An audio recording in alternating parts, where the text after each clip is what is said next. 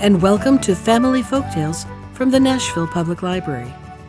I'm Susan Poulter, a librarian at the main library. Today's story is The Dog and the Sparrow from Andrew Lang's Gray Fairy Book. There was once upon a time a sheepdog whose master was so unkind that he starved the poor beast and ill treated him in the cruelest manner. At last the dog determined to stand this ill usage no longer, and one day he ran away from home. As he was trotting along the road, he met a sparrow who stopped him and said, Brother, why do you look so sad? The dog answered, I am sad because I am hungry and have nothing to eat. If that's all, dear brother, said the sparrow, come to the town with me and I'll get food for you. So they went to the town, and when they came to a butcher's shop, the sparrow said to the dog, You stand still, and I'll peck down a piece of meat for you. First, she looked all round to see that no one was watching her, and then she set to work to peck at a piece of meat that lay on the edge of a shelf, till at last it fell down. The dog seized it ravenously and ran with it to a dark corner, where he gobbled it up in a very few minutes. When he had finished it, the sparrow said, Now come with me to another shop, and I will get you a second piece so that your hunger may be satisfied. When the dog had finished the second piece of meat, the sparrow asked him, Brother, have you had enough now? Yes, replied the dog, I've had quite enough meat, but I haven't had any bread yet. The sparrow said, You shall have as much bread as you like, only come with me. Then she led him to a baker's shop and pecked so long at two rolls on a shelf that at last they fell down, and the dog ate them up. But still his hunger was not appeased, so the sparrow took him to another baker's shop and got some more rolls for him. Then she asked him, Well, brother, are you satisfied? Yes, he replied. Now let us go for a little walk outside the town. So the two went for a stroll into the country but the day was very hot, and after they had gone a short distance, the dog said, I am very tired and would like to go to sleep. Sleep then, said the sparrow, and I will keep watch meantime on the branch of a tree. So the dog lay down in the middle of the road and was soon fast asleep. While he was sleeping, a carter passed by, driving a wagon drawn by three horses and laden with two barrels of wine. The sparrow noticed that the man was not going out of his way to avoid the dog, but was driving right in the middle of the road where the poor animal lay. So she called out, Carter, take care what you are about, or I shall make you suffer for it.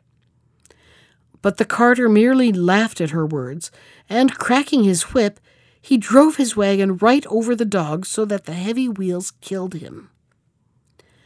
Then the sparrow called out, You have caused my brother's death and your cruelty will cost you your wagon and horses. Wagon and horses indeed, said the carter. I'd like to know how you could rob me of them. The sparrow said nothing, but crept under the cover of the wagon and pecked so long at the bunghole of one of the barrels that at last she got the cork away, and all the wine ran out without the carter no- noticing it. But at last he turned round and saw that the bottom of the cart was wet, and when he examined it, he found that one of the barrels was quite empty. Oh, what an unlucky fellow I am! he exclaimed. You'll have worse luck still, said the sparrow, as she perched on the head of one of the horses and pecked out its eyes. When the carter saw what had happened, he seized an axe and tried to hit the sparrow with it, but the little bird flew up into the air and the carter only hit the blind horse on the head so that it fell down dead. Oh, what an unlucky fellow I am! he exclaimed again. You'll have worse luck yet, said the sparrow. And when the carter drove on with his two horses, she crept under the covering again, and pecked away at the cork of the second barrel till she got it away, and all the wine poured out onto the road. When the carter perceived this fresh disaster, he called out once more, Oh, what an unlucky fellow I am! But the sparrow answered, Your bad luck is not over yet. and flying on to the head of the second horse, she pecked out its eyes. The carter jumped out of the wagon and seized his axe, with which he meant to kill the sparrow, but the little bird flew high into the air, and the blow fell on the poor blind horse instead and killed it on the spot. Then the carter exclaimed, Oh, what an unlucky fellow I am! You've not got to the end of your bad luck yet, sang the sparrow, and perching on the head of the third horse, she pecked out its eyes. The carter, blind with rage, let his axe fly at the bird, but once more she escaped the blow, which fell on the only remaining horse and killed it. And again the carter called out, Oh, what an unlucky fellow I am! You'll have worse luck yet, said the sparrow, for now I mean to make your home desolate. The carter had to leave his wagon on the road, and he went home in a towering passion. As soon as he saw his wife, he called out, Oh, what bad luck I have had! All my wine is spilt, and my horses are all three dead. My dear husband, replied his wife, your bad luck pursues you, for a wicked little sparrow has assembled all the other birds in the world, and they are in our barn, eating everything up. The carter went out to the barn where he kept his corn, and found it was just as his wife had said. Thousands and thousands of birds were eating up the grain, and in the middle of them sat the little sparrow. When he saw his old enemy, the carter cried out, Oh, what an unlucky fellow I am! Not unlucky enough yet, answered the sparrow, for mark my words, carter, your cruel conduct will cost you your life. And with these words she flew into the air. The carter was much depressed by the loss of all his worldly goods, and sat down at the fire, plotting vengeance on the sparrow. While the little bird sat on the window ledge and sang in mocking tones, Yes, Carter, your cruel conduct will cost you your life. Then the carter seized his axe and threw it at the sparrow, but he only broke the window panes and did not do the bird a bit of harm.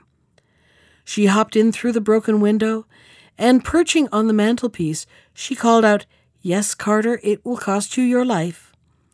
The carter, quite beside himself with rage, flew at the sparrow again with his axe, but the little creature always eluded his blows, and he only succeeded in destroying all his furniture. At last, however, he managed to catch the bird in his hands.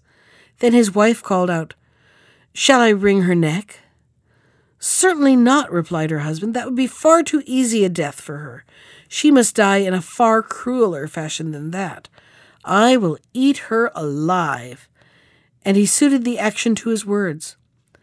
But the sparrow fluttered and struggled inside him till she got up into the man's mouth. And then she popped out her head and said, Yes, Carter, it will cost you your life. The carter handed his wife the axe and said, Wife, Kill the bird in my mouth dead.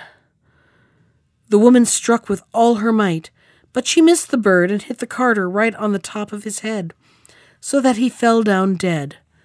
But the sparrow escaped out of his mouth and flew away into the air. That was The Dog and the Sparrow from Andrew Lang's Gray Fairy Book. Special thanks to Ginger Sands for our theme music you can find more of Ginger's music at iTunes or on her website at www.gingersands.com. And if you'd like to comment on today's story, send me an email.